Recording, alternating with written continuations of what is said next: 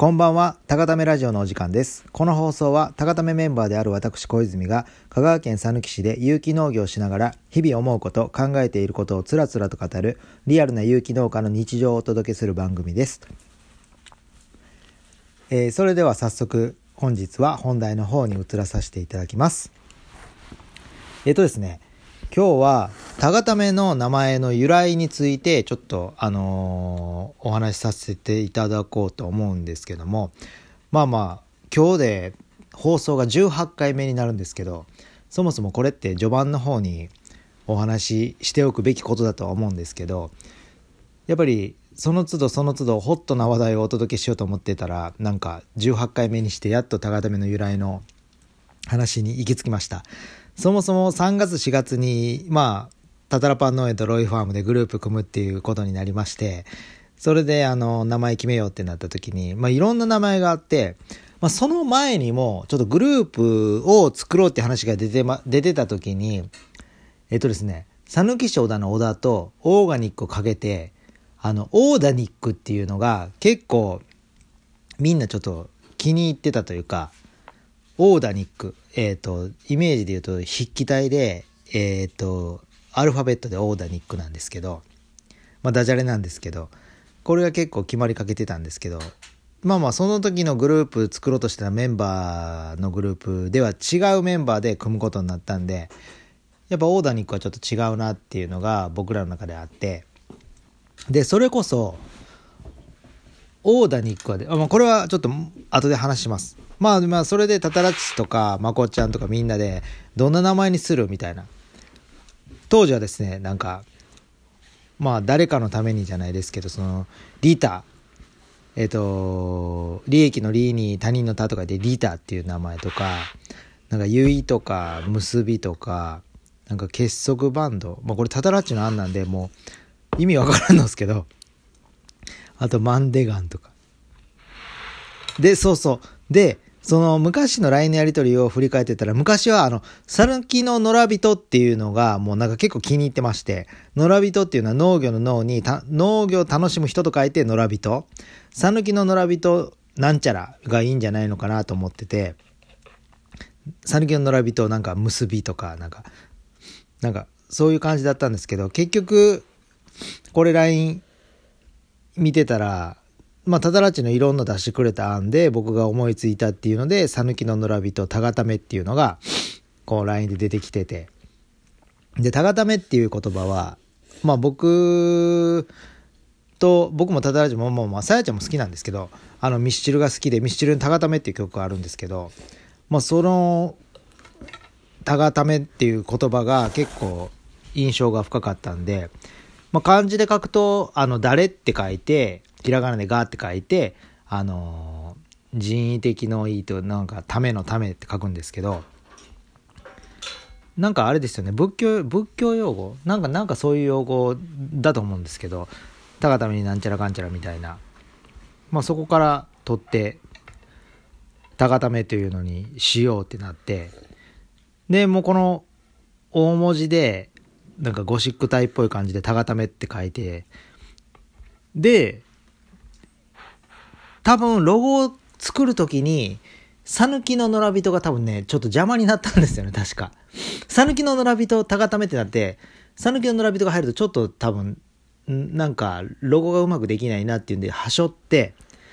で、たがための、まあ、ベタですけど、A の中にハート入れて、たがための名と、えっ、ー、と、まあ、農業なんで、あの、発芽する、その名をかけて、その E の上に土があって、新芽が生えてるっていうロゴがすぐ僕頭に浮かんで、で、まあ、さやちゃんにこんな感じでロゴ作ってよって言ったらもうバッチリなロゴが出来上がってきて、で、いつの間にかさぬきの、さぬきの並びだっても結構いいと思うんですけどね。今思い返しても。まあそれはなくなってしまって、高ためというもので今のロゴが完成したんですけども、まあ結構よくよく見たらよくできてるロゴだなと思って、なんかちょっとおしゃれだし、可愛いし、みたいな。その人を思いやる気持ちを持ちたいっていうのをハートに込めて、で、その新芽である、これまあ農業も意味するんですけど、この時代を担う若手たちを、こう、育てたいじゃないですけど、若い子たちにも、なんか、いい未来を残したいっていう意味で、新芽を表現、名のところに新芽を表現してるんですけども、そんな感じで、全く、ただらっちの案は無視して、でも、この案からなんか、高ためっていうのが浮かんだっぽいんで、僕の中で。まあまあ、良かったかなと思ってます。今、今となってはもう、高ためしかないな、みたいな。これよう見てたらなんか、なんがでっきょんな、なんちゃでっきょらんとかで、これグループ名やばいでしょ、こんな。あと、本だらなとか、ふざけてますよね、これね。まあまあ。それでさっきのオーダニックの話に戻るんですけども、あの、僕ら将来的に今、皆さんご存知だと思うんですけど、有機ジャスっていう認証があるんですよ。これ有機ジャスっていくつかの農薬が認められてたり、例えば、牛、鳥、豚の、どれだったかな？なんか、鶏粉とか使っ、鳥の鶏粉とか使っても認証取れるんですよ。で、僕ら、なんていうんですかね、ジャスって、取ったは、有機ジャスって取ったはいいものの、有機ジャスの野菜は美味しくないとかっていうイメージも、なんか、ある、あるっちゃあるんですよ。あの、ある方にはあるんですよ。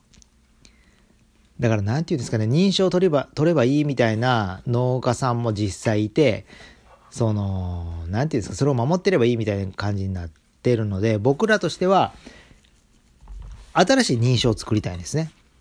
その時にオーダニックを使おうかなと思ってます。その新しい認証っていうのは、讃岐市小田で作られたお野菜で、なおかつ、無農薬、化学肥料を使わずに、除草剤も使わずに、えー、鶏、牛、豚の糞を使った堆肥も使わずに、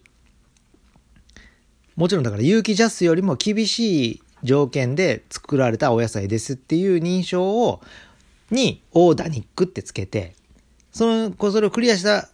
農家、農作物だけオーダニックって名乗れるような、そういうのをなんか将来認証を作りたいなと思ってます。認証の作り方はどう作るのか全くまだ勉強不足なんですけど、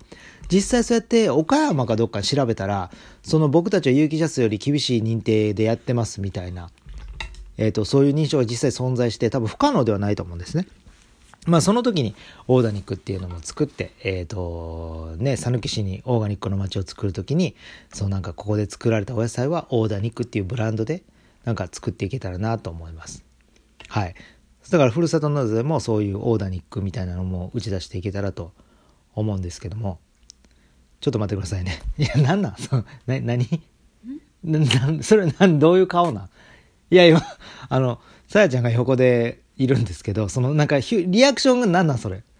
気に、気になって喋りにくいんやけど。静かにしとかないといけないなと思って、うん。静かにしとこうって思ってた。あ、そういうだけね。うん、いや、なんか言いたいことがあるんかなと思って気になってしまった。まあまあ、そんなこんなで今日は高ための、えっ、ー、と、名前の由来、由来？うん、どういう風にして高ためを作られ、名前が作られたかっていうお話でした。えー、それでは皆さん、良いお眠りを。あ、急に終わってしまった。それ、今日はこう、ちょっとあの、なんか今のさやちゃんが気になってすごいペースが、いや、喋らんでいいよ、もう。終わるから。まあまあ、そんなこんなで今日はぐだぐだになったな、最後。まあまあ。それでは、良いお眠りを。ではまた。